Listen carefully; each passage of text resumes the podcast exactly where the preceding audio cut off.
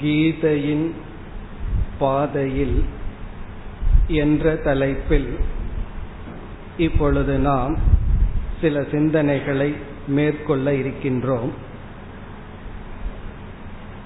கீதையின் பாதையில் என்றால்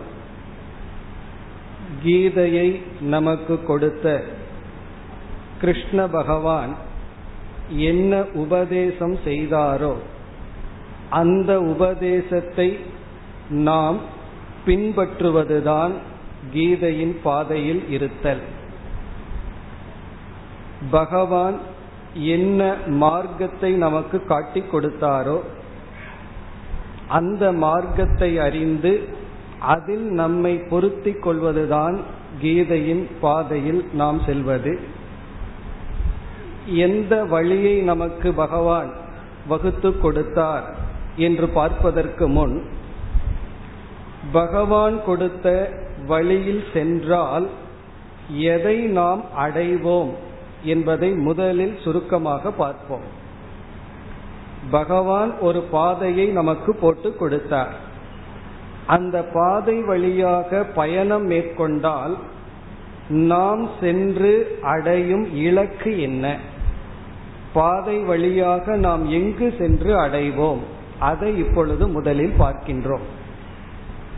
அதற்கு பிறகு பகவான் வகுத்து கொடுத்த பாதையை நாம் பார்க்கலாம்.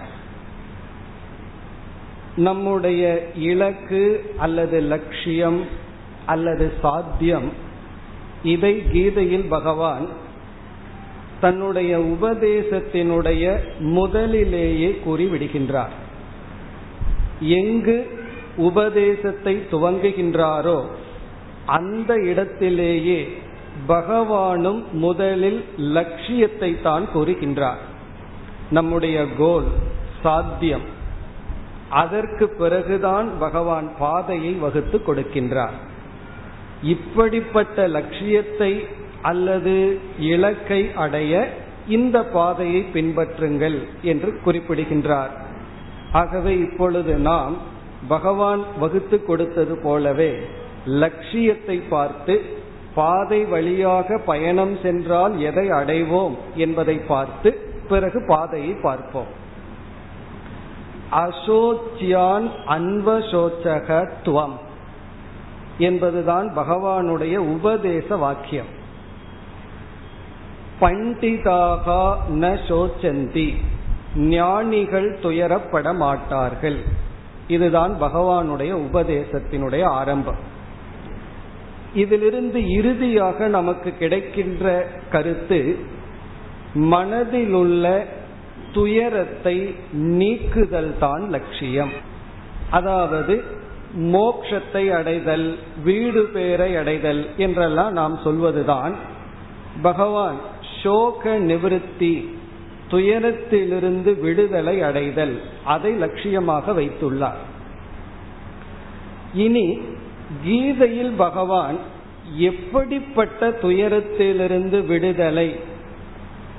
அதை நாம் புரிந்து கொள்ள வேண்டும்.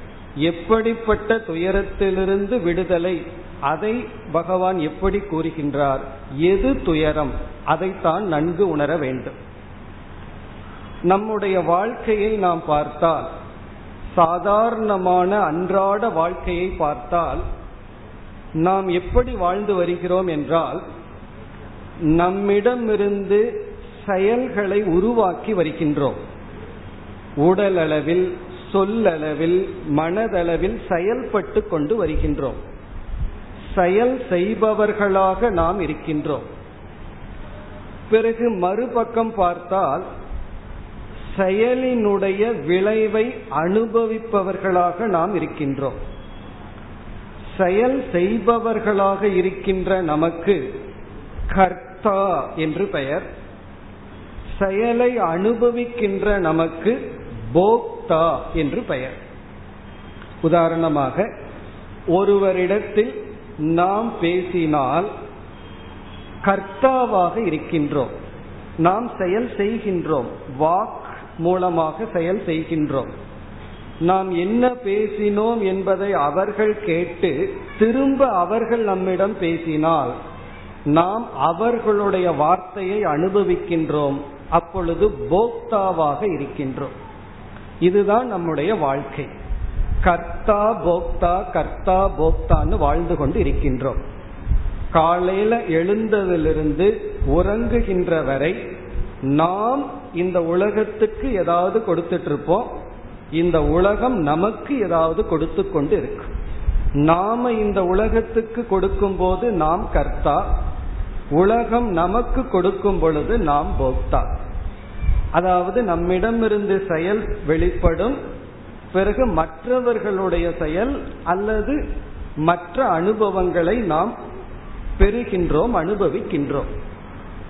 இப்ப நாம கர்த்தாவா இருக்கும் பொழுது என்ன நிலை ஏற்படுகிறது என்றால் கர்த்தா அப்படின்னா ஒரு செயல் செய்பவன். பேசுபவன் நடப்பவன் சிந்திப்பவன் செயல் செய்பவன். இந்த கர்த்தாவுக்கு என்ன கஷ்டம் இருக்கின்றது என்றால் ஒவ்வொரு செயலை செய்வதற்கு முன் நமக்கு தேர்ந்தெடுக்கின்ற வாய்ப்பு இருக்கின்றது. சாய்ஸ் இருக்கு. இப்போ ஒருத்தரோட நம்ம பேசுறோம்னா என்ன பேசலாம் எப்படி பேசலாங்கிற சாய்ஸ் நமக்கு இருக்கு. பேசியதற்கு பிறகு இல்லை ஆனா பேசுவதற்கு முன் அந்த சாய்ஸ் நம்மிடம் இருக்கிறது. இந்த சாய்ஸ் தேர்ந்தெடுக்கின்ற வாய்ப்பு நமக்குள்ள இருக்கும் பொழுது எப்பொழுதெல்லாம் சாய்ஸ் தேர்ந்தெடுக்கும் வாய்ப்பு நமக்கு கிடைக்கிறதோ அப்பொழுதெல்லாம் நமக்கு குழப்பம் ஏற்படும். இதுவா அதுவா அப்படிங்கிற சாய்ஸ் வரும் பொழுது நமக்கு குழப்பம் ஏற்படும். காரணம் என்னவென்றால் சாய்ஸ்னாவே நமக்கு குழப்பம் வருவது அப்படின்னு அர்த்தம். பிறகு என்னாகும்? நாம் ஏதோ ஒரு செயலை தேர்ந்தெடுத்து விடுகின்றோம். ஒரு விதத்தில் செயல்பட்டு விடுகின்றோம். அதற்கு பிறகு நாம வருத்தப்படுறோம். இந்த மாதிரி நடந்திருக்க கூடாது. இந்த மாதிரி பேசி இருக்க கூடாது அப்படின்னு வருத்தப்படுறோம். அதை வந்து நம்ம வந்து ஆங்கிலத்துல கில்ட் அப்படிங்கிறோம். தமிழ்ல வந்து குற்ற உணர்வு. இப்ப கர்த்தாவுக்கு வந்து தேர்ந்தெடுக்கும் வாய்ப்பு இருக்கு. அதனால குழப்பமும் செயல் செய்து முடித்ததற்கு பிறகு இப்படி செய்திருக்கலாம் அப்படி செய்திருக்கலாம் என்கின்ற குற்ற உணர்வும் இருக்கின்றது. இப்ப இதிலிருந்து என்ன தெரிகிறதுனா நாம எப்பொழுதெல்லாம் கர்த்தாவாக இருக்கிறோமோ அப்பொழுதெல்லாம் குழப்பத்திலும் குற்ற உணர்விலும் இருக்கின்றோம். இந்த கர்த்தாவா இருக்கிற வரைக்கும் இந்த ரெண்டிலிருந்து எஸ்கேப் பண்ண முடியாது. குழப்பம் இருக்கும் குற்ற உணர்வு இருக்கும். நான் ஏன் இதை செய்தேன்? நான் ஏன் இப்படி செய்யவில்லை? நான் ஏன் அப்படி பேசவில்லை? இப்படி நம்ம வாழ்ந்து கொண்டு இருக்கின்றோம் சரி போக்தாவா இருக்கும்போது சந்தோஷமா நான் இருக்கிறேனான்னு கேட்டா இந்த உலகத்திலிருந்து அனுபவங்களை நான் பெறும் பொழுது போக்தா என்றால் அனுபவிப்பவன். அப்பொழுது நமக்கு என்ன ஏற்படுகின்றது? எதிர்பார்ப்பு ஏற்படுகின்றது. எக்ஸ்பெக்டேஷன் எதிர்பார்ப்பு. இப்ப இந்த உலகம் நம்மிடம் பேசும் பொழுது நம்ம என்ன எதிர்பார்க்கிறோம்? அவர் இப்படித்தான் என்னிடம் பேச வேண்டும் என்னை இவ்விதத்தில் நடத்த வேண்டும் என்னை மதிக்க வேண்டும். இது போன்ற எதிர்பார்ப்புகள். எங்கெல்லாம் எதிர்பார்ப்பு இருக்கோ எதிர்பார்ப்பை தொடர்ந்து வருவது ஏமாற்றம். ஏன்னா அவங்க நம்மைய நடத்துறது நம்ம கையில் இல்லை. நாம என்னதான் நல்லா நடந்துட்டாலும் அவர்கள் நம்மை நடத்துவது அவர்களுடைய சாய்ஸ் அங்கு அவர்கள் கர்த்தாவாக இருக்கிறார்கள். ஆகவே நம்முடைய வாழ்க்கை கர்த்தா போக்தாவாக இருக்கிறது. கர்த்தாவாக இருந்தால் குழப்பமும் குற்ற உணர்வும். போக்தாவாக இருந்தால் எதிர்பார்ப்புகளும் ஏமாற்றமும். அது மட்டுமல்ல நாம என்ன செயல் செய்தாலும் இதை விட நல்லா செய்யலாங்கிற வாய்ப்பு இருக்கு. நாம எவ்வளவு அனுபவிச்சாலும் இதை விட நல்லா அனுபவிக்க முடியுங்கிற வாய்ப்பு இருக்கு. ஆகவே நம்முடைய வாழ்க்கை என்பது கர்த்தா போக்தா. செயல் செய்பவன் செயலினுடைய பலனை அனுபவிப்பவன். இப்படி இருப்பவனுக்கு குழப்பமும் குற்ற உணர்வும் எதிர்பார்ப்பும் ஏமாற்றமும் இதையெல்லாம் சுருக்கமா சொன்னா நிறைவின்மை என்பது ஆழ்ந்த மனதில் இருந்து கொண்டே இருக்கின்றது. இப்ப இந்த நிறைவின்மை மனதிற்குள் இருக்கின்ற இந்த குறை அப்படிங்கிறது கர்த்தாவாக போக்தாவாக இருக்கிற வரைக்கும் இருந்து கொண்டே இருக்கின்றது. அந்த நிறைவின்மையினுடைய வெளிப்பாடுதான் பொறாமை கோபம் ஆசை இப்படியெல்லாம் வருகின்றது. பிறகு பயம் இப்படியெல்லாம் வெளிப்பட்டு கொண்டு இருக்கின்றது இப்ப பகவான் என்ன சொல்கின்றார் என்றால் இந்த நிறைவின்மையை நீக்குவதுதான் லட்சியம். ஆழ்ந்த மனதில் இருக்கின்ற நிறைவின்மையை நீக்கி நீ கர்த்தாவாகவும் இருக்க வேண்டாம் போக்தாவாகவும் இந்த உலகத்துல வாழ வேண்டாம் உன்னுடைய மனம் புத்தி அது கர்த்தா போக்தாவா இருக்கட்டும் நீ இவைகளுக்கு சாட்சியாக வாழ வேண்டும். இதுதான் நம்முடைய லட்சியம். இப்ப நம்முடைய லட்சியம் என்ன என்றால் நான் இதை செய்பவன் நான் இதை அனுபவிப்பவன்கிற வரைக்கும் நமக்கு வந்து குழப்பம் குற்ற உணர்வு எதிர்பார்ப்பு ஏமாற்றங்கள் நிறைவின்மை இருந்து கொண்டே இருக்கு. பிறகு எப்படி இருந்தால் இவைகளெல்லாம் நம்ம தவிர்க்கலாம் என்றால் நான் செயல் செய்பவனல்ல செயலை அனுபவிப்பவன் அல்ல இந்த இரண்டும் மனம் புத்தி உடல் இவைகளிடத்தில் நிகழ்கின்றது. நான் சாட்சி. சாட்சி அப்படின்னா சம்பந்தப்படாமல் வேடிக்கை பார்ப்பவன். சாட்சிங்கிறதுக்கு அர்த்தம் அதற்குள்ள நிகழ்ச்சியில சம்பந்தப்படாமல் வெறும் பார்த்தவன் பார்ப்பவன். அந்த சாட்சிக்கு என்ன இருக்கும் என்றால் கர்த்தாவிடம் இருக்கின்ற குறையும் போக்தாவிடம் இருக்கின்ற குறையும் இருக்கார். அப்ப பகவான் என்ன சொல்றார்? பண்டிதாக ந சோச்சந்தி என்றால் சாட்சியாக இருக்கின்ற ஞானிகள். நான் ஆத்மா என்று உணர்ந்த ஞானிகள் கர்த்தாவாக போக்தாவாக இருந்தால் என்ன துயரம் வருமோ அந்த துயரப்பட மாட்டார்கள் அப்ப நம்முடைய லட்சியம் என்ன என்றால் துயரத்திலிருந்து விடுதலை. இங்க துயரம் என்று சொன்னால் நாம் அழுது கொண்டு இருப்பதுதான் துயரம் என்று பொருள் அல்ல. ஒரு மன நிறைவின்மை அதுதான் துயரம். அழுகணுங்கிற அவசியம் கிடையாது. மனதில் இருக்கின்ற நிறைவின்மையத்தான் சாஸ்திரம் துயரம் என்று சொல்கின்றது. பிறகு வெளி சூழ்நிலையில வருகின்ற குளிர் வெப்பமான அவமானம் அதை துயரம் என்று சொல்லவில்லை.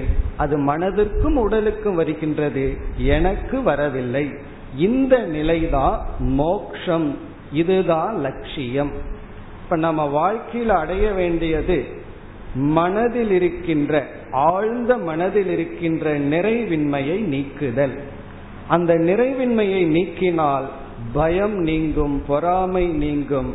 மற்ற என்னென்ன உணர்வுகளெல்லாம் நம்மை ஆழ்ந்த மனதில் துயரப்படுத்துமோ அவைகள் நீங்கும். பிறகு மன நிறைவை அடைதல். இதுதான் லட்சியம். இனி நாம் இந்த லட்சியத்திற்கு பகவான் எப்படிப்பட்ட பாதையை கீதையில் வகுத்து கொடுத்துள்ளார் என்று பார்ப்போம். இப்ப இதுவரைக்கும் பாதை வழியாக சென்றால் நாம் அடைகின்ற லட்சியத்தை பார்த்தோம். இனி மற்ற இடங்களில் பகவத்கீதையில என்ன பாதையை பகவான் வகுத்து கொடுத்துள்ளார்? அதை நாம் இனி பார்க்க வேண்டும். இந்த பாதை இருக்கின்றது இந்த பாதையானது நேராக ஒரு ஸ்ட்ரெயிட் ரூட் கிடையாது. இது எப்படி என்றால் நாம வந்து ஏதாவது ஒரு மலை பிரதேசத்திற்கு பயணம் செய்தால் வளைஞ்சு வளைஞ்சு சுத்தி சுத்தி போயிட்டே இருப்போம். கொஞ்சம் கொஞ்சமா மேலே ஏறி போயிட்டே இருப்போம். இப்ப ஆறாயிரம் அடி உயரமுள்ள மலை பிரதேசம் ஊட்டிக்கோ கொடைக்கானலுக்கோ போனோம்னு வச்சுக்கோமே அந்த பாதை எப்படி இருக்கும். அது சமமாக இருக்காது. கொஞ்சம் கொஞ்சமா மேலே ஏறி போயிட்டே இருக்கும். அதே போலதான் பகவானும் அமைத்து கொடுத்த பாதை இது ஹில்ஸ் ரூட்ல டிரைவ் பண்ற மாதிரி. கொஞ்சம் கொஞ்சமா நம்ம மேலேறி போயிட்டே இருப்போம். நீங்க பார்த்தீங்கன்னா கொஞ்சம் கொஞ்சமா மேல போக போக அந்த அளவுக்கு வந்து ஹீட் குறைஞ்சிட்டே இருக்கும். அந்த அளவுக்கு கீழ் இருக்கிற பெரிய பொருள் சின்ன பொருள் சாதாரண நிலை அடைஞ்சிட்டே இருக்கும். இப்ப கீழிருந்து பார்த்தா தென்னை மரத்தினுடைய உயரம் புல்லினுடைய உயரம் பெருசா தெரியும். கொஞ்சம் கொஞ்சமா ஹில்ஸ் ரூட்ல டிராவல் பண்ண பண்ண அதனுடைய அளவு குறைஞ்சிட்டே இருக்கும். நாம டாப்பை ரீச் பண்ணி கீழே பார்த்தீங்கன்னா தென்னை மரத்துக்கும் ஒரு புல்லுக்கும் ஒரே ஹைட்டு தான். அதே போல இந்த உலகத்தில் இருக்கிற பிரச்சனைகள் எல்லாம் கீழே இருக்கிற வரைக்கும் ரொம்ப பெருசா இருக்கும்.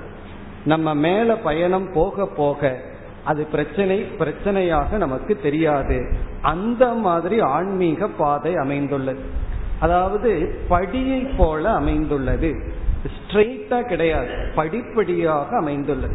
இதுல இருந்து என்ன தெரிகின்றது என்றால் நாம வந்து இந்த பிறவிலேயே கடைசி வரைக்கும் போறோமோ இல்லையோ எவ்வளவு படி ஏறி இருக்கிறோமோ அவ்வளவு படி சுகம் நமக்கு கிடைக்கும் இன்பம் நமக்கு கிடைக்கும். அதனால தளர்ச்சி வேண்டாம். என சில பேர் முடிவு செய்து விடுவார்கள். இந்த பிறவியில நான் பயணம் செய்து ரீச் ஆக முடியாது. அதனால நான் என்னுடைய முயற்சியை நான் நிறுத்தி விடுறேன். அப்படி வேண்டாம். எவ்வளவு தூரம் பயணம் பண்றோமோ அவ்வளவு தூரம் நமக்கு பலன். சரி இந்த படிகளை நாம் எப்படி பிரிக்கலாம்? என்றால் கீதையில பகவான் எவ்வளவோ கருத்துக்களை சொல்லி இருக்கின்றார். இப்ப அந்த கருத்துக்களை வந்து இப்பொழுது நாம் படிப்படியாக பிரித்து பார்ப்போம். முதல் படி கர்மயோகம் என்று சொல்லப்படுகிறது. இப்ப கீதையில பகவான் இறுதியான லட்சியம் அந்த ஹில்ஸினுடைய டாப்புக்கு போறதுக்கு பல படித்துறைகளில் சாதனைகளை வகுத்து கொடுத்தார்.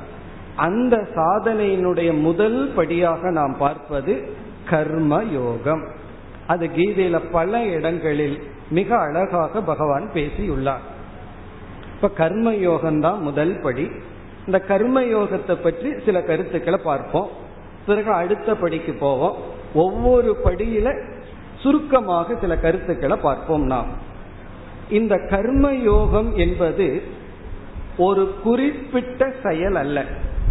இப்ப உங்களை வந்து கோயிலுக்கு செல்லுங்கள் பூஜை செய்யுங்கள்னு சொன்னா நீங்க என்ன சொல்லலாம்? எனக்கு நேரம் இல்லை அப்படின்னு சொல்லலாம். காரணம் எத்தனையோ கடமைகள் இருக்கு. அதனால நேரம் இல்லை அப்படின்னு சொல்லலாம். கர்மயோகம் செய்வதற்கு நேரம் இல்லைன்னு சொல்ல முடியாது. காரணம் நாம என்ன செஞ்சிட்டு இருக்கிறோமோ அதே செயல் அந்த செயலுடன் சில பாவனைகள் சில ஆட்டிடியூடினுடைய மாற்றம். சில எதிர்பார்ப்புகள் அந்த செயல் செய்யும் பொழுது நம்ம மனசில் இருக்க வேண்டிய சில எதிர்பார்ப்புகளினுடைய மாற்றம் தான் கர்ம யோகம் இப்ப கர்ம யோகம்ங்கிறது ஒரு குறிப்பிட்ட செயல் அல்ல. நம்ம அன்றாட செய்து வருகின்ற செயலில் சில மாற்றம். அது மட்டுமல்ல செயல்களிலும் சில மாற்றம் இருக்கின்றது. அப்படி என்றால் நான் என்ன செயல் வேணாலும் செய்யலாம். பாவனையை மட்டும் மாற்றிவிட்டால் போதுமானு சொல்ல முடியாது. சில செயல்களில் மாற்றம் பிறகு அன்றாட செயல்களில் நமக்கு இருக்க வேண்டிய ஆட்டிடியூடு பாவனை. அப்படி பார்க்கையில் இந்த கர்மயோகத்திலேயே பல படிகள் இருக்கின்றது கர்மயோகம்ங்கிறது ஒரு படி அதற்குள்ளேயே பல படிகள் இருக்கின்றது. அதுல முக்கிய கருத்து என்னவென்றால் கர்ம யோகம் என்று நாம் கூறினால் நாம் சாமானிய விசேஷ தர்மத்தை அனுஷ்டானம் செய்தல். அதான் கர்மயோகத்தினுடைய சாராம்சம். சாமானிய கர்மத்தையும் விசேஷ கர்மத்தையும் மேற்கொள்ளுதல். இந்த சாமானிய கர்மம் என்றால் தர்மத்துக்கு உட்பட்டு நம்முடைய செயல்கள் இருத்தல். அதான் சாமானிய கர்மம். சாமானிய கர்மம் என்றால் நம்முடைய ஒவ்வொரு செயல்களும் தர்மத்துக்கு உட்பட்டு இருத்தல். தர்மத்திலிருந்து விலகி இருந்தால் அது வந்து சாமானிய தர்மம் அல்ல அல்லது கர்மயோகம் அல்ல. இனி அடுத்த கேள்வி எது தர்மம்? அது நமக்கு சுலபமாக தெரியும். இப்ப எது தர்மம் அப்படிங்கிறது இயற்கையிலேயே பகவான் அந்த அறிவை நமக்கு கொடுத்திருக்கார். அது எப்படி கண்டுகொள்வது என்றால் எதெல்லாம் மற்றவர்கள் எனக்கு செய்யக்கூடாதோ அதை நானும் மற்றவர்களுக்கு செய்யக்கூடாது. ஆத்மனக பிரதிகூலாணி பரேஷாம் ந சமாச்சரே. எனக்கு எது வேண்டாமோ அது மற்றவர்களுக்கு வேண்டாம். இப்ப என்னிடத்துல யாரும் பொய் சொல்லக்கூடாது. என்னிடத்தில் இருக்கிற பொருளை திருடக்கூடாதுன்னு விரும்புறோம். அப்ப என்னுடைய குடும்பத்தை பற்றி யாரும் விமர்சிக்க கூடாதுன்னு விரும்புறோம். இதுதான் தர்மம். நானும் மற்றவர்களிடம் பொய் சொல்லக்கூடாது மற்றவங்களை பற்றி பேசக்கூடாது. இப்படி தர்மமாகி விடுகிறது. அப்ப கர்ம யோகத்தினுடைய முதல் பகுதி வந்து சாமானிய தர்மத்தை பின்பற்றுதல். இப்ப இரண்டாவது அம்சம் வந்து விசேஷ தர்மத்தை பின்பற்றுதல். இங்க விசேஷ தர்மம் என்றால் இதத்தான் பகவான் கீதையில ஸ்வதர்மம் என்று சொல்கின்றார். நம்முடைய கடமை நமக்கென்று இருக்கின்ற கடமை. இப்ப சாமானிய தர்மம்னா பொதுவா தர்மத்துக்கு உட்பட்டு வாழ்தல். விசேஷ தர்மம்னா நம்முடைய கடமை. இதுல நம்முடைய கடமை என்று சொல்லும் பொழுது பொதுவா நம்ம வந்து என்னுடைய கடமையை நான் எப்ப செய்வேன் என்றால் என்னுடைய கடமையிலிருந்து யார் பிரயோஜனத்தை அடைகிறார்களோ அவர்கள் நன்றி உணர்வுடன் திருப்பி எனக்கு ஏதாவது செஞ்சாதான் நான் செய்வேன் அப்படிங்கிறது சாதாரண ஆட்டிடியூட் என்னுடைய டியூட்டியை நான் செய்யும் போது எனக்கு அதுக்கு ரைட்டு கிடைக்குதான்னு பார்த்துட்டு தான் செய்வேங்கிறது ஆனா கர்ம யோகத்துல பகவான் என்ன சொல்றார்? நீ அந்த ரைட்டை எதிர்பார்க்காத. உனக்கு திருப்பி கிடைக்கணும்னு எதிர்பார்க்காத. கர்மயோகம் ஸ்வதர்மம் என்று வரும் பொழுது உன்னுடைய கடமையை செய்வதிலேயே உனக்கு பலன் கிடைத்து விடும் அது மட்டுமல்ல நம்முடைய வாழ்க்கையை பார்த்தோம்னா விதவிதமான ரோல் நமக்கு இருக்கு. இப்ப வந்து தாயாக இருக்க வேண்டியது இருக்கு மனைவியாக பிறகு மகளாக அதே போல கணவனாக ஆபீஸ்ல போய் செஞ்சா பணியாளாக இப்படி எத்தனையோ ரோல் இருக்கு. நம்ம என்ன செஞ்சிடறோம் லைஃப்ல சில ரோல் தான் ஒழுங்கா பண்றோம். மீதியை எல்லாம் நம்ம விட்டுறோம். சில பகுதிகளில் நம்ம நல்லா பர்ஃபெக்டா பண்ணிடுறோம். சில பகுதிகளை செய்வதில்லை. ஒரு ஸ்கூல் டீச்சர் என்னிடம் கூறினார் நான் ஸ்கூல்ல வந்து ரொம்ப நல்ல டீச்சரா இருந்தேன். அதுல வந்து சக்சஸ் ஆயிட்டேன். ஆனா வீட்டுல வந்து நான் அம்மாவா இல்ல வீட்லயும் டீச்சராகவே இருந்துட்டேன் அப்படின்னு அதனால என்ன ஆச்சு அப்படின்னா அந்த குழந்தைக்கு வந்து தாயிடமிருந்து கிடைக்க வேண்டிய அன்பு அரவணைப்பு ஒரு பாதுகாப்பு கிடைக்காம போயிடுது இவங்க வீட்லயும் வந்து டீச்சரா இருந்துட்டாங்க. அப்ப அந்த குழந்தைக்கு வந்து டீச்சர் தான் கிடைச்சதே தவிர தாய் கிடைக்கவே கிடையாது. அப்ப என்ன செய்து விட்டார்கள்?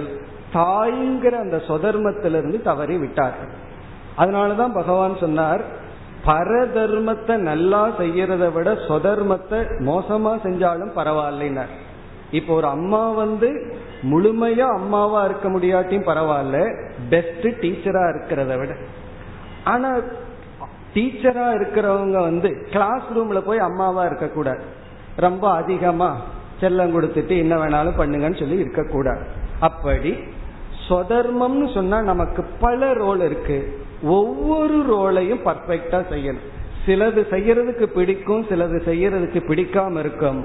அங்கதான் விருப்பு வெறுப்பை நாம் தியாகம் செய்ய வேண்டும். விருப்பு வெறுப்பு இல்லாமல் கடமையை செய்கிறனுடைய அர்த்தம் என்னன்னா நமக்கு வந்து விதவிதமான மனிதர்களிடத்துல விதவிதமான ரோல் வந்திருக்கும். அதுல விருப்பு வெறுப்பு இல்லாமல் எல்லாத்துலயும் நம்ம வந்து சக்சஸ் ஆகணும். இது எப்படின்னா ஒரு ஸ்டூடெண்ட்டுக்கு வந்து ஆறு சப்ஜெக்ட் இருந்ததுன்னா அவன் வந்து வெறும் மேத்ஸ் மட்டும் படிச்சுட்டு இருந்து மீதியில எல்லாம் ஜீரோ வாங்கினா அவன் பாஸ் பண்ணிட மாட்டான். அவனுக்கு ஒரு சப்ஜெக்ட் பிடிச்சிருந்தாலும் பிடிச்சிருக்கோ இல்லையோ எல்லா சப்ஜெக்ட்லயும் அவன் பாஸ் மார்க் வாங்கணும். அதே போல நம்ம வந்து எல்லா ரோல் நமக்கு என்னென்னலாம் கடமை இருக்கோ அதை அனைத்தையும் செய்து முடிக்க வேண்டும். அந்த கடமையினால நமக்கு உடனடியா ரைட் கிடைக்குதோ இல்லையோ உரிமை கிடைக்குதோ இல்லையோ அதை செய்தல் அதுதான் கர்மயோகத்தினுடைய இனி ஒரு அங்கம். இப்ப கர்மயோகம் என்று சொன்னால் புதிதான ஒரு செயல் அல்ல. தர்மப்படி வாழ்க்கையை அமைத்து நம்முடைய அனைத்து கடமைகளையும் மேற்கொள்ளுதல். பிறகு கர்ம யோகத்துல எத்தனையோ சில அம்சங்கள் எல்லாம் இருக்கு. அதுல இனி ஒரு அம்சம் பகவான் கூறுவது நாம் எதையும் இலவசமாக அதாவது உழைப்பு இல்லாமல் எதையும் பெற வேண்டும் என்கின்ற எண்ணத்தை நீக்க வேண்டும். நான் என்ன செய்தாலும் எனக்கு கிடைக்கிறது என்னுடைய உழைப்பின் பலனா வரணுமே தவிர உழைப்பு இல்லாமல் எது எனக்கு வந்தாலும் அதை நாம் ஏற்றுக்கொள்ள கூடாது ஆனா இன்னைக்கு பார்த்தீங்கன்னா ஒரு புஸ்தகமாகட்டும் எது ஆகட்டும் அதிகமா சேல்ஸ் ஆகுதுன்னா அது கூட ஏதாவது எக்ஸ்ட்ரா கொடுக்கறதுனாலதான். காரணம் என்ன? இலவசமா ஒரு ஸ்பூன் கொடுத்தா உடனே நம்ம வாங்கிடுறோம். இந்த புத்தி எதை காட்டுதுன்னா என்னுடைய உழைப்பு இல்லாம எனக்கு கிடைச்சா அது சக்சஸ்னு நினைக்கிறோம். உண்மையிலேயே நம்ம வெட்கப்படணும். உழைப்பு இல்லாம எனக்கு கிடைக்குதுன்னா எனக்கு பிச்சை கிடைக்குதுன்னு அர்த்தம். எனக்கு யாரோ பிச்சை போட்டிருக்காங்கன்னு அர்த்தம். காரணம் பிச்சைக்காரனால தான் உழைக்க முடியல. கை கால் இல்ல புத்தி இல்ல அவனால உழைக்க முடியாது. அதனால பிச்சை எடுத்து வாழணும். ஆகவே கர்மயோகத்துல பகவான் என்ன சொல்றார்? எதையெல்லாம் நீ பெறுகின்றாயோ அது உனக்கு இலவசமாக இருக்கக்கூடாது அதற்கு நீ முயற்சி செய்திருக்க வேண்டும் என்று அதையும் பகவான் வலியுறுத்துகின்றார். இப்படி கர்ம யோகத்துல எத்தனையோ விஷயங்கள் இருக்கு. நாம இன்னைக்கு வந்து எல்லாத்தையும் ஒரு ஷார்ட் ஃபார்ம்ல தான் பார்க்க போறோம். மீதி எல்லாம் கீதையில நம்ம படித்து கொள்ள வேண்டும். இனி அடுத்ததுக்கு போயிடுவோம். என்ன பகவான் வந்து கடைசி வரைக்கும் என்ன பாதையை போட்டு கொடுத்திருக்காருன்னு நம்ம பார்த்து முடிச்சாகணும். ஆகவே நம்ம அடுத்த படிக்கு போவோம். இப்ப முதல் படி கர்மயோகத்துக்குள் நுழைதல். இப்படி கர்மயோகத்துல நுழைந்து கொஞ்ச காலம் கர்மயோகத்துல நம்ம இருந்து நம்மைய வந்து செம்மைப்படுத்த வேண்டும். அப்படி இருந்தா என்ன பிரயோஜனம் கிடைக்கும்? என்றால் வைராகியம் விவேகம் இது போன்ற எத்தனையோ பலன் இருக்கு. இனி அடுத்த சாதனைக்கு போவோம். அடுத்த சாதனை கீதையில நம்ம பார்த்தோம் அப்படின்னா குண பரிவர்த்தனம் அப்படின்னு நம்ம தலைப்பு கொடுக்கலாம். முதல்ல கர்மயோகம் இரண்டாவது குண பரிவர்த்தனம். குண பரிவர்த்தனம் என்றால் நம்முடைய குணங்களை மாற்றிக் கொள்ளுதல் பரிவர்த்தனம்னா சேஞ்சிங் குணம்னா நம்முடைய பிஹேவியர் நம்முடைய கேரக்டர் நம்முடைய மனம் நம்முடைய குணத்தை மாற்றிக் கொள்ளுதல் இதுதான் மிக மிக முக்கியமா பகவான் பேசுகின்றார். கீதையில வந்து அதிகமாக பேசப்பட்ட கருத்து இப்பொழுது நாம் பார்த்த இரண்டாவது படி. இப்ப கர்ம யோகம்ங்கிறது ஓரளவுக்கு ஈஸி ஏன்னா நம்முடைய டியூட்டியோடய அது வந்துருது. கொஞ்சம் ஆட்டிடியூட மாத்தினா போதும். பிறகு வந்து தர்மப்படி ஏதோ வாழ்ந்தோம்னா கர்மயோகம் ஆயிரும். அதற்கு அடுத்ததாக வருவதுதான் நம்முடைய குணத்தை மாற்றி கொள்ளுதல் இதற்கு பகவான் மிக மிக அதிகமாக முக்கியத்துவம் கொடுக்கின்றார். பல அத்தியாயங்களில் இந்த கருத்தை பகவான் பேசி இருக்கின்றார். இனி இந்த குண பரிவர்த்தனம் என்றால் என்ன? அத பகவான் எப்படி கூறியுள்ளார்? நம்முடைய மனதில் அடைய வேண்டிய சில குணங்கள் நம்முடைய மனதில் ஏற்கனவே இருக்கின்ற சில குணங்களை நாம் நீக்க வேண்டும். நம்ம மனசுக்குள்ள அடைய வேண்டியது பிறகு மனதில் ஏற்கனவே இருக்கின்ற சில குணங்களை நீக்க வேண்டியது. அடைய வேண்டியதை ஆதேயம் என்று சொல்கின்றோம். நீக்க வேண்டியதை ஹேயம் என்று சொல்கின்றோம். ஹேயம்னா நம்மிடம் இருந்து அது போகணும். சிலது நமக்கு வரணும். நீங்க பார்த்தீங்கன்னா நம்முடைய ஸ்தூல சரீரத்தை அப்படி பண்ணுவோம். நம்ம வந்து இந்த ஸ்தூல உடல்ல சிலத உடல்ல சேர்த்தி கொள்வோம் சிலத உடல்ல இருந்து நீக்குவோம். இப்ப இந்த முடி வெட்டுறது நெகத்தை கட் பண்றது அதெல்லாம் நம்ம உடல்ல இருந்து அப்பப்ப நீக்கிட்டு வருவோம். பிறகு இந்த பவுடர் போடுறது பொட்டு வைக்கிறது இதெல்லாம் என்னன்னா உடல்ல சேர்த்தி கொள்கின்றோம். இப்ப உடல்ல சேர்த்தி கொள்றோம் உடல்ல இருந்து சிலதை நீக்கி வருகின்றோம். அதே போல மனசும் சாஸ்திர உடல்னு சொல்லுது. இந்த மனம் என்கின்ற உடல்ல சேர்த்தி கொள்ள வேண்டிய சில குணங்கள் பிறகு முயற்சி இல்லாமல் நம்மிடம் இருக்கும் அதை நீக்க வேண்டியது. இந்த சேர்த்தி கொள்ள வேண்டிய குணத்தை பகவான் தெய்வீ சம்பத் என்று அழைக்கின்றார். நீக்க வேண்டிய குணங்களை ஆசுரி சம்பத் என்று அழைக்கின்றார்.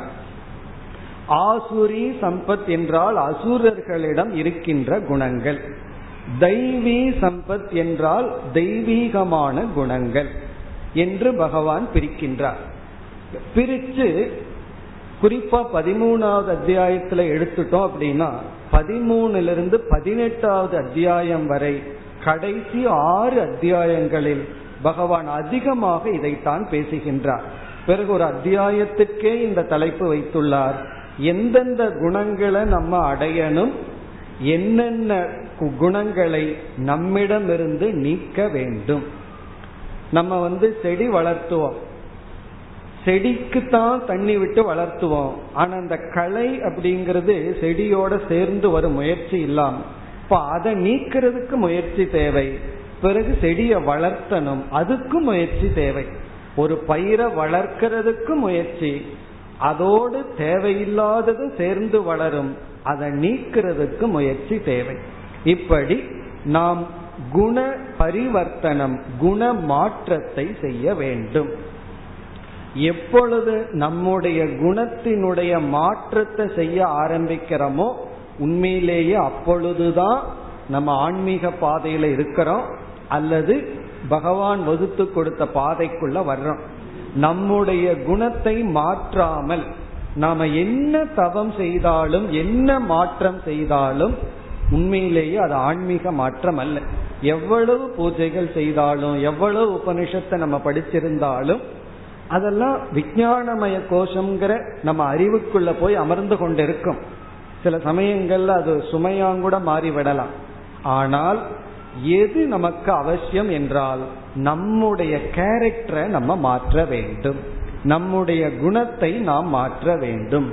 நம்ம மனசை பார்த்து சிலதை சேர்த்தணும் சிலதை நீக்கணும். எப்படி இந்த உடலுக்கு என்ன பண்றோமோ அதே போலதான் நம்ம மனசுக்கும் செய்ய வேண்டும். அப்படி செய்வதுதான் கீதையினுடைய இரண்டாவது படி. நம்ம வந்து அஞ்சு படியா பிரிச்சு சுருக்கமா பார்க்க போறோம். அதுல முதல் படி கர்மயோகம்னு பார்த்துட்டோம். இரண்டாவது படி குண மாற்றம் இதுல வந்து ஃபர்ஸ்ட் என்ன தெரிஞ்சுக்கணும்னா நம்ம கீதைக்குள்ள போய் என்னென்ன குணங்கள்லாம் நமக்கு இருக்கணும்னு பகவான் சொல்றார் அப்படி ஒரு லிஸ்ட் எடுத்து வைக்கணும். அப்படி பார்த்தா பதிமூணாவது அத்தியாயத்துல ஞானம்ங்கிற தலைப்புல இருபது வேல்யூஸ பகவான் பேசுறார். பிறகு தெய்வீ சம்பத் ஆசுரி சம்பத்னு பேசுகின்றார். அதற்கு பிறகு சாத்விகம் ராஜசம் தாமசம்னு பிரித்து எத்தனையோ பண்புகளை பகவான் பேசுகின்றார். அதையெல்லாம் முதல்ல நம்ம தெரிந்து கொள்ள வேண்டும். பிறகு எவைகளெல்லாம் நம்மிடமிருந்து நீக்கத்தக்கன அதையும் நம்ம தெரிந்து கொள்ள வேண்டும். அதற்கு பிறகு என்ன செய்ய வேண்டும்? அந்தந்த குணத்தை நீக்கிறதுக்கு தகுந்த உபாயத்தை பின்பற்ற வேண்டும். அந்தந்த குணத்தை அடைய உபாயத்தை பின்பற்ற வேண்டும். இப்ப ரெண்டு கருத்து. முதல்ல என்னென்ன குணங்களை அடையணும் என்னென்ன குணங்களை நீக்கணும். இந்த அறிவு தேவை. இரண்டாவது குணத்தை அடையிறதுக்கு என்ன உபாயம்? சில குணத்தை நீக்கிறதுக்கு என்ன உபாயம்? உபாயம்னா மார்க்கம் என்ன? இதை தெரிந்து கொள்ள வேண்டும். தெரிஞ்சிட்டாவே போயிடாது இப்ப வந்து எனக்குள்ள பொறாம இருக்கு. நான் தெரிஞ்சிட்டேன்னா அவ்வளவுதான். பொறாம இருக்குன்னு தெரிஞ்சிட்டேன். முன்ன எனக்கு தெரியல இப்ப இருக்கு அவ்வளவுதான். அதற்குரிய முயற்சியில் ஈடுபட வேண்டும். அதுதான் இரண்டாவதாக நாம் பார்ப்பது. இதுதான் மிக மிக முக்கியம். சரி எப்படி என்று இங்கு நம்ம சுருக்கமா பார்ப்போம். நீக்க வேண்டிய குணங்கள் பெரிய லிஸ்ட் இருக்கு. அதுல வந்து பகவானே சுருக்கிறார் ஒரு இடத்துல. சுருக்கி நரகத்துக்கு மூன்று வழி அப்படின்னு சொல்லி நம்ம நீக்க வேண்டிய குணங்களை வந்து மூன்றாக சுருக்கி விடுகின்றார். அது எவ்வளவோ இருக்கு. இருந்தாலும் மூன்றுக்குள்ள சுருக்கிறார். காம குரோத ததா லோபக. அப்படின்னு சுருக்கிடுறார். அதாவது ஒன்று பேராசை. அது வந்து முதல் நீக்க வேண்டியதா சொல்றார். இரண்டாவது குரோதம் கோபப்படுதல். மூன்றாவது லோபம். மற்றவர்களுக்கு பகிர்ந்து கொள்ளாத ஒரு மனநிலை. இதத்தான் பகவான் வந்து நரகத்துக்கு உங்களுக்கு ரூட் வேணும்னா இதுதான் ரூட்னு சொல்லி கொடுக்கிறார். சொர்க்கத்துக்கோ மோட்சத்துக்கோ ரூட்டு நான் உங்களுக்கு சொல்லி கொடுக்கறேன். சில பேர் எனக்கு அதுக்கெல்லாம் ரூட் வேண்டாம் எனக்கு நரகத்துக்கு வழி சொல்லுங்கன்னு சில பேர் கேட்கலாம். அதுக்கும் வழி சொல்றேன்னு பகவான் இந்த மூணை சொல்லிடுறார்.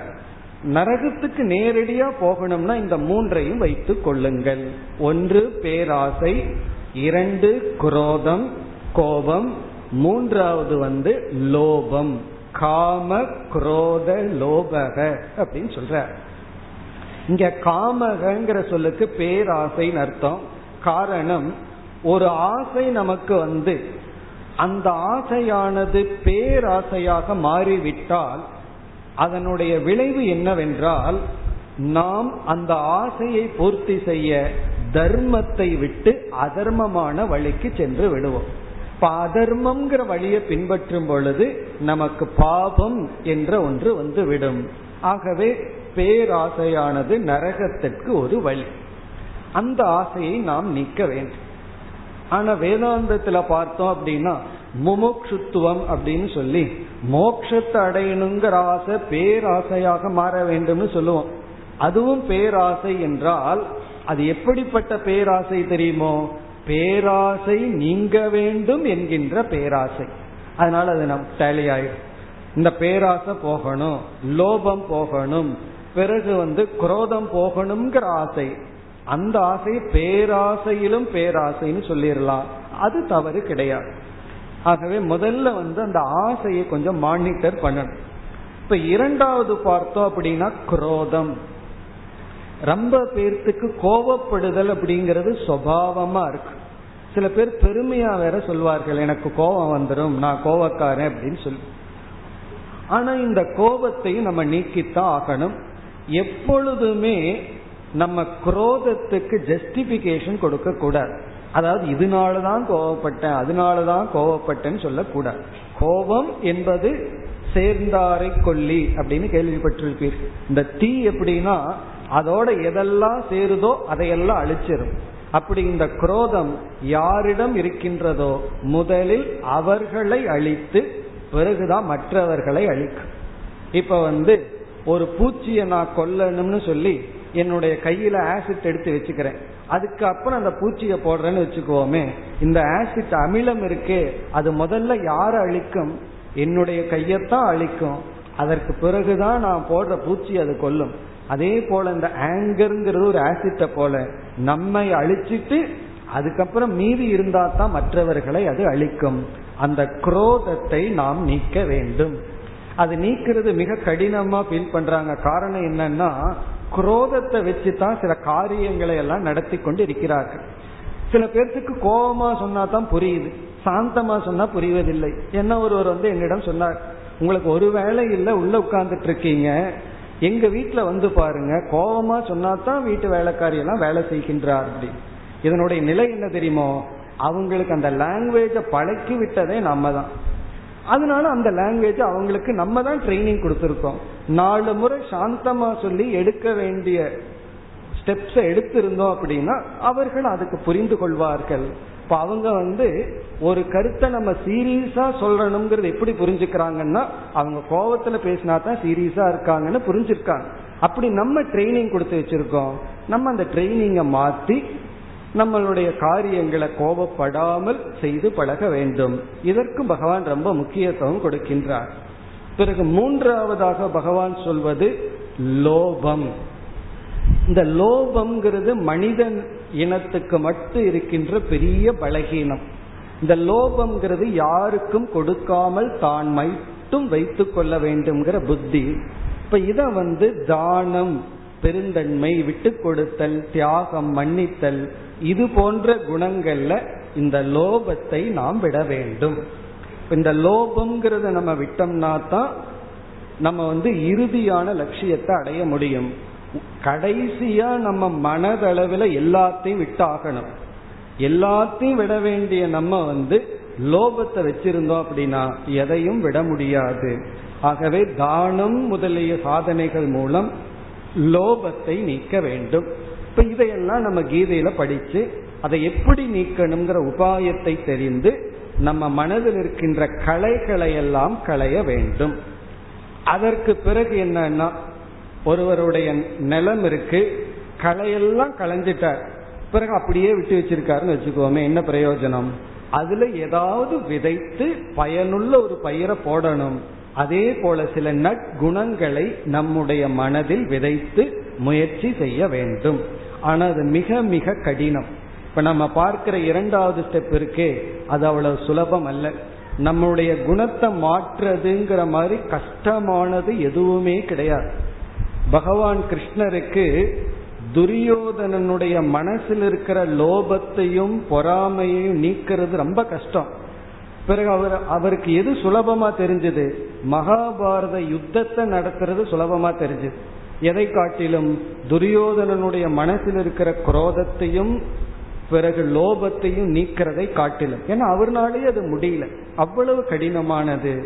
அப்ப பாருங்க மகாபாரத யுத்தம் ஈஸி எதை கம்பேர் பண்ணும்போது? நம்ம மனதில் இருக்கிற குரோதத்தையும் லோபத்தையும் காமத்தையும் நீக்கிறது. அவ்வளவு கடினமானது. பிறகு சில நல்ல குணங்களை எல்லாம் நாம் அடைய வேண்டும். அதுக்கு ஒரு பெரிய லிஸ்ட் பகவான் வச்சிருக்க. அவ்வளவு ஒரு பெரிய லிஸ்ட கொடுத்து ஒவ்வொரு குணமாக அடைய வேண்டும். அதையெல்லாம் நம்ம ஆரம்பத்துல பார்த்தா ஒரு பெரிய மலைப்பா இருக்கும். இந்த லிஸ்ட பார்த்த உடனே திரும்பி போயிடுவோம். இந்த லிஸ்ட்ல ஒன்றும் நமக்குள்ள போகாது. நம்ம கீதையினுடைய பாதையிலிருந்து விலகி போலான்னு நமக்கு தோன்றும். ஆனா இதுல ஒரு பெரிய சீக்ரெட் என்ன அப்படின்னா ஒரு நல்ல குணத்தை நம்ம பிடிச்சிட்டோம்னு வச்சுக்கோமே மற்றது சேர்ந்து வந்துடும் ஏன்னா மற்றது இருந்தா தான் அந்த ஒரு நல்ல குணத்தை பின்பற்ற முடியும். இப்ப உதாரணமா ஒரு நல்ல குணத்தை மட்டும் இப்ப உதாரணமா எடுத்துக்குவோம். ஆர்ஜவம் அப்படின்னு பகவான் சொல்ற ஆர்ஜவம் என்றால் நீ எதை சிந்திக்கிறையோ அதை பேசு. எதை பேசுறையோ அதுபடி செயல்படு. நம்முடைய எண்ணம் நம்முடைய சொல் நம்முடைய செயல் ஒரே நேர்கோட்டில் இருத்தல். பகவான் பெரிய லிஸ்ட் கொடுத்திருக்காரு அதெல்லாம் முடியாதுன்னா நம்ம என்ன செஞ்சிடலாம்? ஒன்ன எடுத்துக்கொள்வோம். இந்த ஆர்ஜவத்தை எடுத்துக்கொள்ளலாம். அல்லது அஹிம்சையை எடுத்துக்கொள்ளலாம். அல்லது வாய்மைங்கிறத எடுத்துக்கொள்ளலாம். இப்படி எது வேண்டுமானாலும் எடுத்துக்கொள்ளலாம். ஏதோ ஒரு வேல்யூ எடுத்துக்கொள்ளுங்கள். அதை மட்டும் பின்பற்ற முயற்சி செய்தால் ஒரு பெரிய சீக்ரெட் என்னன்னா அந்த வேல்யூவை பின்பற்றதுக்கு மற்ற வேல்யூ துணை புரிந்தாக வேண்டும். இப்ப அகிம்சைய பின்பற்றணும் அப்படின்னா பொறுமை வேணும் மன்னிக்கிற குணம் வேண்டும். இப்படி எத்தனையோ குணம் இருந்தா தான் அதை பின்பற்ற முடியும். அதே போல ஆர்ஜவத்தை பின்பற்றணும்னா நாம எதை நினைக்கிறோமோ அதைத்தான் சொல்லணும்னா உடனே என்ன நினைப்போம்? நம்ம தவறானதை நினைக்க கூடாது அப்ப சரியானதைத்தான் நினைக்கணும்னு எண்ணத்தளவுல தூய்மையாகும். பிறகு வந்து சொல்லுதல். எதை சொல்றோமோ அதுபடி செயல்படணும்னா அங்கேயும் நமக்கு எத்தனையோ டிசிப்ளின் எத்தனையோ ஒழுக்கங்கள் வந்து விடும் அப்படி ஒரு நல்ல குணத்தை எடுத்துட்டு அதை நாம் தீவிரமாக அடைய முயற்சி செய்தால் நம்மை எரியாமல் மற்ற நல்ல குணங்கள் எல்லாம் வந்து விடும் இதே பிரின்சிபிள் கெட்ட குணத்துக்கும் பொருந்தும். நீங்க ஒரு கெட்ட குணத்தை எடுத்துட்டு அதை முழுமையா பின்பற்ற முயற்சி செய்தால் மற்றதும் அதனுடைய நண்பர்கள் போல் வந்து விடும். இந்த நூடுல்ஸ் எடுக்கிற மாதிரி அதை ஒன்ன தனியே எடுத்துட முடியாது. ஒன்ன எடுத்தா எல்லாம் சேர்ந்து வர்றது போல நல்ல குணமோ கெட்ட குணமோ ஒன்றை பின்பற்றினால் மற்றதும் சேர்ந்து வந்து விடும். ஆரம்பத்துல கஷ்டமா இருக்கும். பிறகு அதற்கு பிறகு சுலபமாகி விடும். இனி அடுத்ததாக நம்ம வந்து இந்த பண்புகளை எல்லாம் அடைவதற்கு என்ன உபாயம்னு சுருக்கமா பார்ப்போம். இப்ப முதல் உபாயம் வந்து ஒரு விதமான விவேகம் ஒரு அவேர்னஸ் நமக்கு வேண்டும். அந்த விவேகம் என்னவென்றால் எது தர்மம் எது அதர்மம்ங்கிற அறிவு உண்மையான அறிவு அல்ல. அது எல்லாத்துக்கும் தெரியும். ஒரு திருடனுக்கும் கூட தெரியும் இது வந்து அதர்மம்னு சொல்லும். பிறகு உண்மையான விவேகம் என்றால் நான் அதர்மத்தை பின்பற்றினால் என்ன இழப்பு எனக்கு கிடைக்கும் என்று புரிந்து கொள்வதுதான் உண்மையான விவேகம். நான் தர்மத்தை பின்பற்றினால் என்ன பலன் எனக்கு கிடைக்கும்? இந்த விவேகம் தான் உண்மையான விவேகம். இப்ப வந்து நான் வந்து ஒரு பொய் சொன்னா எனக்கு கொஞ்சம் பணம் கிடைக்குதுன்னு வச்சுக்கோமே. ஆபீஸ்ல ஒருவர் பொய் சொல்கிறார். அந்த பொய்யினால அவருக்கு ஆயிரம் ரூபாய் கிடைக்கும். உடனே இவர் வந்து வே பண்ணி பார்க்கிறார். எடை போட்டு பார்க்கிறார். ஆயிரம் ரூபாய் அதிக வேல்யூவா உண்மையை விட்டு கொடுக்கறது அதிகமா? அப்படின்னு பார்த்தா அவருக்கு வந்து என்ன தெரியுது? ஆயிரம் ரூபாயில அதிக வேல்யூ தெரியுது. உடனே போய் சொல்லி விடுகின்றார். இப்ப உண்மையான விவேகம் என்றால் இந்த ஆயிரம் ரூபாய்க்கு வேல்யூ இல்லை. உண்மை பேசுறதுலதான் அதிக பலன் அதிக வேல்யூ அதிக மதிப்பு இருக்கின்றது. இதை உணர்வதுதான். நாம தவறு செய்ய காரணம் கோபப்படுறது லோபப்படுறது ஆசைப்படுறது பொறாமப்படுறது இதுக்கெல்லாம் காரணம் இதனுடைய லாஸ் இதனுடைய இழப்ப மனசு பார்க்கல. இதனுடைய கெயினை மட்டும் பார்க்க. கோபப்பட்டா காரியம் நடக்குது கெயினை பார்க்குது இதனுடைய லாஸ் அதை பார்க்கவில்லை. இப்படி நமக்கு ஒரு விவேகம் வரணும். நட்பண்புகளை பின்பற்றுவதனால் வருகின்ற பலனை பார்த்து அதை இழப்பதனால் வருகின்ற இழப்பை பெரிதாக பார்க்க வேண்டும். நம்ம மாத்தி பார்த்துறோம் அதனுடைய இழப்பு சின்னதா தெரியுது அதனுடைய பலன் ரொம்ப பெருசா தெரியுது. இந்த மாற்றம் நமக்கு வர வேண்டும். அதற்கு பிறகு இரண்டாவதாக எந்த ஒரு மாற்றத்தையும் மன மாற்றத்தையும் தவத்தினால் தான் நாம் பெற முடியும். அவ்வளவு சுலபமா பெற முடியாது. எவ்வளவு படிச்சாலும் படிக்கிறது ஒரு தவம். படிக்கிறது தவறல்ல. நம்ம எவ்வளவு கீதை படிக்கிறோம் பாராயணம் பண்றோம் மனப்பாடம் பண்றோம் எல்லாம் பண்றோம். அது ஒரு தவம். அந்த ஒரு தவம் மட்டும் போதாது. மற்ற சில தவத்தினால் தான் நம்மை நாம் மாற்ற முடியும். அதையும் பகவான் கீதையில சொல்லியிருக்கார். தவத்தை மூணா பிரிச்சு உடல் அளவுல செய்யற தவம் வாக்களவுல செய்யற தவம் மனதளவில் செய்கின்ற தவம்னு மூணா பிரிச்சிருக்கார் அப்படி தவங்களை எல்லாம் பகவான் மூணா பிரிச்சு பிறகு சாத்விகமான தவம் ராஜசமான தவம் தாமசமான தவம்னு மூணா பிரிச்சு இந்த ராட்சசமான தவம் பண்ணாம சாத்விகமான தவம் செய்ய வேண்டும் என்று சொல்லி உள்ளார். இனி தவம்னா என்ன? அடுத்த ஒரு கேள்வி வந்துடும் தவம் தவம் சொல்கிறீர்களே தவம் என்றால் என்ன? அதுவும் ஒரு பெரிய டாபிக் தான். சுருக்கமா சொன்னோம்னா தவம் என்பது நாம் துயரத்தை ஏற்றுக்கொள்ளுதல். அதுதான் தவம். தவம்னு சொன்னாவே வர்ற கஷ்டத்தை எல்லாம் ஏற்றுக்கொள்ளுதல். ஏற்கனவே இந்த உலகம் கொடுக்கிற கஷ்டம் போதாதுன்னு சொல்லி நம்ம எக்ஸ்ட்ராவா கஷ்டத்தை எடுத்துக்கிறது தான் தவம். தவம்னு சொன்னாவே துயரத்தை ஏற்றுக்கொள்ளுதல். துயரத்தை கண்டு பயந்து ஓடுதல் அல்ல. அதுதான் தவம். அப்ப நம்ம துயரத்தை சந்திக்கிறதுக்கு தயாராக இருத்தல். இந்த மனநிலை வந்துட்டாவே பாதி துயரம் நம்ம மனசுல இருந்து போயிடும் அதாவது எல்லாருடைய மனசுலையும் துயரம் குடிகொண்டிருக்கு. ஒருவருடைய மனசுல இருக்கிற துயரம் வெளியே போச்சா? இனி ஒரு துயரம் அந்த துயரத்தை பார்த்து கேட்டுதான். ஒரு கற்பனை தான். ஒருத்தருடைய மனசுல ஒரு துயரம் இருக்கு. அந்த துயரம் அவர்கிட்ட இருக்க முடியாம வெளியே ஓடிடுதான். இனி ஒருத்தருடைய மனசுல இருக்கிற துயரம் அந்த துயரத்தை பார்த்து கேட்டுச்சான் துயரமே இவ்வளவு நாள் அவருக்குள்ள சந்தோஷமா இருந்த இப்ப ஏன் அவர் இடத்துல இருந்து ஒடியாந்துட்டேன்? அதுக்கு அந்த துயரம் சொல்லுச்சா? இனிமேல் அந்த ஆளுக்குள்ள என்னால் இருக்க முடியாது. ஏன் இருக்க முடியாதுன்னா அவன் என்ன என்ஜாய் பண்ண ஆரம்பிச்சிட்டான் அப்படின்னு சொல்லிச்சான் அதனால என்னால் இருக்க முடியாது. அப்படி இதுதான் சீக்ரெட் துயரம் வேண்டான்னு ஒதுங்குற வரைக்கும் நம்ம கிட்ட இருக்கு. சரி நீ வா நான் உன்னை என்ஜாய் பண்றேன்னா அது நம்ம இடத்துல இருக்க முடியாது. தவம்ங்கிறது இதுதான். துயரத்தை நம்ம தப்பிச்சு ஓடுற வரைக்கும் துயரம் நம்ம இடத்துல இருக்கும். இந்த துயரத்தை நான் சந்திக்கிறேன் ஏற்றுக்கொள்கின்றேன்னு மனநிலை வரும் பொழுது நம்ம வாழ்க்கை தவ வாழ்க்கை பிறகு குணமாற்றம். இந்த தவத்தினாலதான் குணமாற்றம் நடைபெறும். துயரத்திலிருந்து தப்பி ஓட ஓட நமக்கு வந்து குணமாற்றம் நடைபெறாது தவமும் நடைபெறாது. இப்ப இந்த உலகத்தை பார்த்தீங்கன்னா உனக்கு இந்த கஷ்டமா? தப்பிச்சோடுறதுக்கு இந்த பரிகாரம். இந்த கஷ்டமா? இந்த பரிகாரம்னு இந்த உலகம் பூரா எதை போதிக்குது தெரியுமோ? துயரத்திலிருந்து தப்பி ஓட. வேதாந்தம் போதிக்கிறது துயரத்தை சந்திக்க. அதுதான் பெரிய வித்தியாசம். இப்ப வேதாந்தத்துக்கும் மற்றதுக்குள்ள என்ன வித்தியாசம்னா துயரத்திலிருந்து தப்பிச்சு ஓடுறதுக்கு இங்கு உபாயம் கொடுக்கப்படவில்லை. துயரத்தை சந்திக்கத்தான் தைரியத்தையும் அறிவையும் கொடுக்கின்றோம்.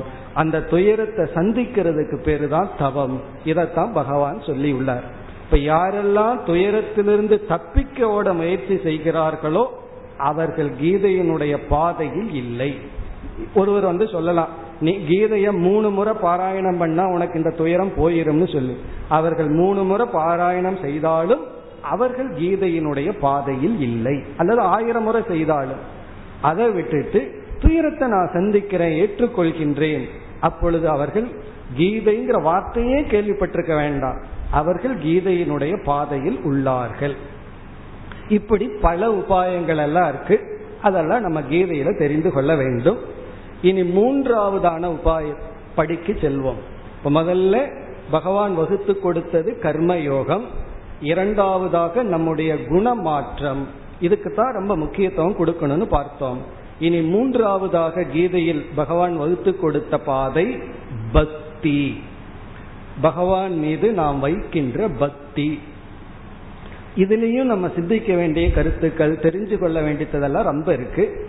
இங்க பக்தி என்றால் நம்ம வந்து குணத்தையே மாற்றணும் அப்படின்னு சொன்னா நமக்கு ஸ்ட்ரென்த் ரொம்ப தேவை.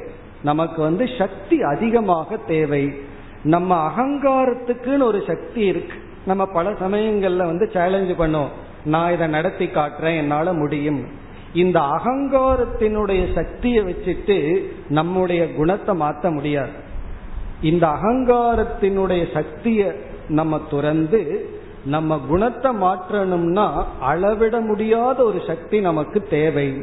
அந்த சக்தி நமக்கு எப்படி வரும்னா பகவானிடம் சரணடைகிறதுனால தான் அந்த சக்தி நமக்கு கிடைக்கும். இப்ப வந்து விபீஷ்ணர் வந்து ராமரை சரணடைந்தார். ராமருடைய சக்தியெல்லாம் விபீஷ்ணருக்கு அந்த. சுக்ரீவன் வந்து ராமனிடம் சரணடைந்தான். ராமனுடைய சக்தி சுக்ரீவனுக்கு கிடைச்சது. அதே போல நாம யாரிடத்தில் சரணடைகின்றோமோ அவருடைய சக்தி நமக்கு கிடைக்கும். இப்ப ஈஸ்வரனுடைய சக்தி நமக்கு கிடைச்சாதான் அந்த சக்தியினாலதான் நம்ம குணத்தை மாற்ற முடியும். ஆகவே பக்தி என்பது பகவானிடம் நாம் சரணடைதல் நம்முடைய அன்பை பகவானிடம் திருப்புதல். இந்த அன்புங்கிற உணர்வு நம்மிடம் எல்லாரிடமும் இருக்கின்றது. அது பகவானிடம் செலுத்தப்படும் பொழுது பக்தி என்ற பெயர் பெறுகிறது. பகவான் மட்டுமல்ல அன்புங்கிற உணர்வு மேலானவர்களிடம் செலுத்தப்பட்டால் அதற்கு பெயர் பக்தி. தேசத்தில் செலுத்தப்பட்டால் தேசபக்தி குருவிடம் செலுத்தப்பட்டால் அது குரு பக்தி. அங்க குரு பாசம்னு சொல்றதில்ல தேச பாசம்னு சொல்றதில்ல. ஆனா வீட்டுல வச்சோம்னா பாசம்ங்கிறோம். உடலின் அடிப்படையில் அன்பு செலுத்தப்படும் பொழுது அது பாசம் நேசம் நல்லா ஆகும். உயர்ந்த இடத்தில் நம்முடைய அன்பு செலுத்தப்பட்டால் அது பக்தி. அப்படி பகவானிடம் பக்தி செலுத்துதல். அது மட்டுமல்ல பக்தியினுடைய அளவுகோல் என்ன அப்படிங்கறதான் கேள்வி. ஒருவர் மீது எவ்வளவு அன்பு வச்சிருக்கேங்கிறதுக்கு ஸ்கேல் அளவுகோல் என்ன அப்படின்னா நாம் அவருக்காக எவ்வளவு தியாகம் செய்கின்றோமோ அதுதான் அளவுகோல். இப்ப பக்தியும் தியாகமும் சேர்ந்து போகும். இப்ப பகவானிடம் பக்தி வச்சிருக்கேன்னா ஆனா பகவானுக்காக நான் எதுவுமே செய்ய மாட்டேன்னா அது பக்தி அல்ல. இப்ப பக்தியினுடைய அளவுகோல் தியாகம். கண்ணப்ப நாயனாருடைய பக்தியில பாக்கிறோம். அவருக்கு எவ்வளவு பக்தி இருந்ததுங்கிறது எவ்வளவு தூரம் தியாகம் செய்ய தயாராக இருந்தார். அதை காட்டுகின்றது. அது மட்டுமல்ல பக்தியும் ஞானமும் சேர்ந்து போகும். ஒருவர் மீது அன்பு இருந்தா தான் அவரை பத்தி தெரிஞ்சுக்க முயற்சி பண்ணுவோம். அவரை பத்தி தெரிஞ்சுக்க தெரிஞ்சுக்கத்தான் அன்பும் வரும். ஒருவரை பத்தி அறிவு வர வர அன்பு அதிகரிக்கும். அன்பு இருந்தா தான் அவரை பத்தி தெரிஞ்சுக்க முயற்சி பண்ணுவோம். இப்ப கடவுளை புரிஞ்சுக்கிறதுக்கு பக்தி. பக்தியினால ஞானம் ஞானத்தினால பக்தின்னு சொல்லி பகவான் பக்திக்கு ஏழாவது அத்தியாயத்திலிருந்து அதிக முக்கியத்துவம் கொடுத்து பேசியுள்ளார். இப்படி பார்த்தோம்னா கர்ம யோகத்தை பகவான் பேசி பிறகு நம்முடைய குணத்தை மாற்றணுங்கிற கருத்தை அதிகமாக கீதையில பேசியுள்ளார். அடுத்த மூன்றாவதாக பகவான் முக்கியத்துவம் கொடுத்தது பக்தி. பிறகு நான்காவதாக பகவான் முக்கியத்துவம் கொடுத்து பேசியது தியானம். அதுக்கு ஒரு அத்தியாயத்தையே வைத்து பகவான் வந்து நம்முடைய மனதை ஒருமுகப்படுத்த அமைதிப்படுத்த சஞ்சலத்திலிருந்து விடுதலை அடைய தியானம் என்கின்ற சாதனையை வகுத்து கொடுத்தார். இப்ப அந்த தியானம் அப்படிங்கிறது ஒரு இடத்துல அமர்ந்து செய்வது ஒரு விதம். இனி ஒரு விதம் இருக்கு. நம்ம பெற்ற அறிவையே மனதில் தியானித்து கொண்டிருத்தல். இப்ப ஈஸ்வரனை தியானம் பண்ணணும்னா இறைவனை பற்றிய ஞானம் தேவை. ஆகவே தன்னுடைய விபூதிகளை எல்லாம் பகவான் கூறி தன்னுடைய விஸ்வரூபத்தை காற்றி விஸ்வரூபத்தை பற்றி அறிவை கூறி தியானத்துக்கான விஷயத்தையும் எப்படி தியானம் பண்ணணும்? என்னென்ன நிபந்தனைகள் தேவை? அதையெல்லாம் பகவான் வகுத்து கொடுத்தார். தியானத்துக்கு முக்கியமான நிபந்தனை வந்து சமத்துவம். நம்முடைய ஆகாரம் உணவு நம்முடைய உழைப்பு நம்முடைய உறக்கம் இது எல்லாமே நார்மலா இருந்தா தான் தியானம்ங்கிறத நம்ம செய்ய முடியும். இப்போ ஒரு நாளைக்கு பதினஞ்சு நிமிஷம் தியானம் பண்ண வேண்டும் என்றால் இருபத்தி மூணு மூணே முக்கால் மணி நேரம் நாம எப்படி வாழ்ந்தோமோ அதனுடைய ரிஃப்ளெக்ஷன் தான். மீதி நேரத்துல எப்படியோ வாழ்ந்துட்டு பதினஞ்சு நிமிஷம் மட்டும் நம்ம தியானம் செய்து விட முடியாது. ஆகவே வாழ்க்கையையே நெறிப்படுத்தி தியானத்துக்கான சாதனைகளை எல்லாம் பேசினார். இது வந்து பகவான் பேசிய நான்காவது கருத்து. பிறகு பகவான் பேசிய ஐந்தாவது படி மோட்சத்துக்கு முன்படியாக இருப்பது ஆத்ம விசாரம் ஆத்ம ஞானம். கஷேத்திர கஷேத்திரஜ ஞானம் அல்லது ஆத்ம அனாத்ம ஞானம். அதாவது இறைவனுக்கு எனக்கு உண்மையான என்ன சம்பந்தம்? உடல் அளவுல பார்த்தா அவர் படைத்தவர் நான் படைக்கப்பட்டவன். நான் கர்மம் பண்றேன் அதுக்கு தகுந்த பலனை கொடுக்கிறார். சரி இந்த உடலுக்கு ஆதாரமா அழியாதது ஏதாவது இருக்கா? அப்படின்னா பகவான் அதை ஆத்மான்னு அறிமுகப்படுத்தி இந்த உடல் அழிந்தாலும் இந்த உடலுக்கு ஆதாரமா இருக்கிற ஆத்மான்னு ஒரு தத்துவம் அழிவதில்லை. அதே போல இந்த உலகத்துக்கு காரணமா இருக்கிற ஈஸ்வரனும் அறிவு சுரூபமானவர் என்று நமக்கும் அந்த ஈஸ்வரனுக்கும் அடிப்படையில் வேற்றுமையின்மை என்கின்ற ஒரு ஞானத்தை பகவான் போதித்துள்ளார். அது ஆத்ம விசாரம் அல்லது மகா வாக்கிய விசாரம்னு சொல்லலாம். இப்படி பார்த்தால் கீதையில எவ்வளவோ கருத்துக்கள் பேசப்பட்டுள்ளது. நம்ம இன்று எது லட்சியம்னு சுருக்கமா பார்த்தோம். அதற்கான பாதைகளை ஐந்து படியாக பிரித்து பார்த்தோம். கர்மயோகம் நம்முடைய குணத்தை மாற்றுதல் பிறகு பக்தி நான்காவது தியானம் ஐந்தாவது ஆத்ம விசார். ஆனா கீதையில இந்த ஆர்டர்ல இல்ல. மாறி மாறி பகவான் சொல்லி இருக்கார் ஆனா படி இந்த படியில் நாம் செல்ல வேண்டும். கர்மயோகத்துல நம்ம ரெடி பண்ணி அப்பொழுதுதான் குணத்தையே மாற்ற முடியும். எடுத்த உடனே குணத்தை மாற்ற முடியாது. கர்மயோகத்துல ஆரம்பிப்போம். கொஞ்சம் கொஞ்சமா நம்முடைய கேரக்டரை மாத்துவோம். பிறகு பக்தியை கொண்டு வருவோம். பிறகு தியானம் செய்து மனதை ஒருமுகப்படுத்தி பிறகு விசாரத்தில் ஈடுபட்டு நம்ம சொன்னமே கடைசியான அந்த மோக்ஷம் என்கின்ற நிலையை நாம் அடைய வேண்டும். அந்த மோக்ஷங்கிற நிலையை அடையிறது என்பது இறந்ததற்கு பிறகு அடையப்படுகின்ற ஒரு நிலை அல்ல. இருக்கும் பொழுதே மனதில் அடைகின்ற ஒரு ஆனந்தம். அல்லது உலகத்தை சுற்றியும் நம்ம பயப்படுத்துற பொருள்கள் இருக்கும். நம்ம வந்து பயப்படாம மகிழ்ச்சியாக சாட்சியாக இருக்கலாம்.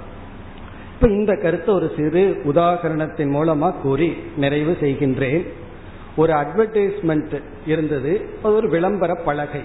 அதுல ஒரு பெரிய நாய் ஒன்று இருந்தது. அதாவது அது வந்து பிடிக்க வர்றது போல ரொம்ப உக்ரகமா அதுக்கு பக்கத்துல ரெண்டு அடி தள்ளி ஒரு பூனை சின்ன பூனை அந்த நாயை பார்த்துட்டு சிரிச்சிட்டு உட்கார்ந்துட்டு இருக்கிற மாதிரி அந்த பிக்சர் அந்த அட்வர்டைஸ்மெண்ட் ஹெட்டிங் என்னன்னா பவர் ஆஃப் நாலேஜ் நாலேஜினுடைய அறிவினுடைய சக்தி.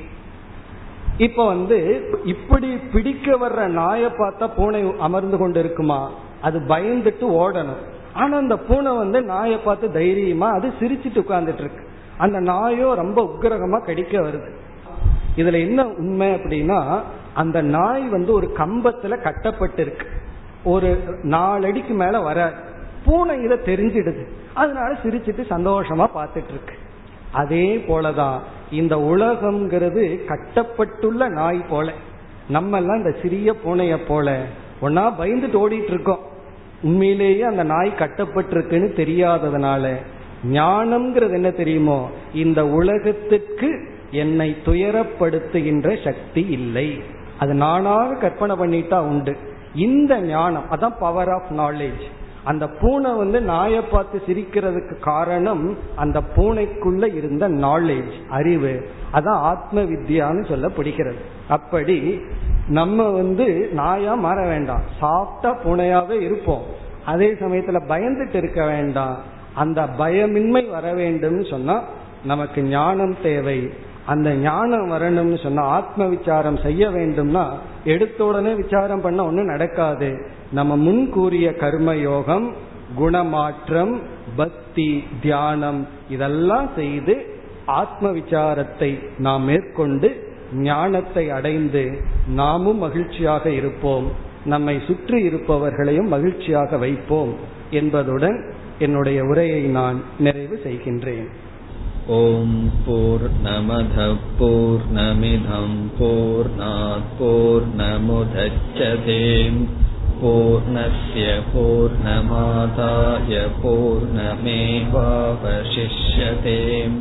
ॐ शान्ति शान्ति शान्तिः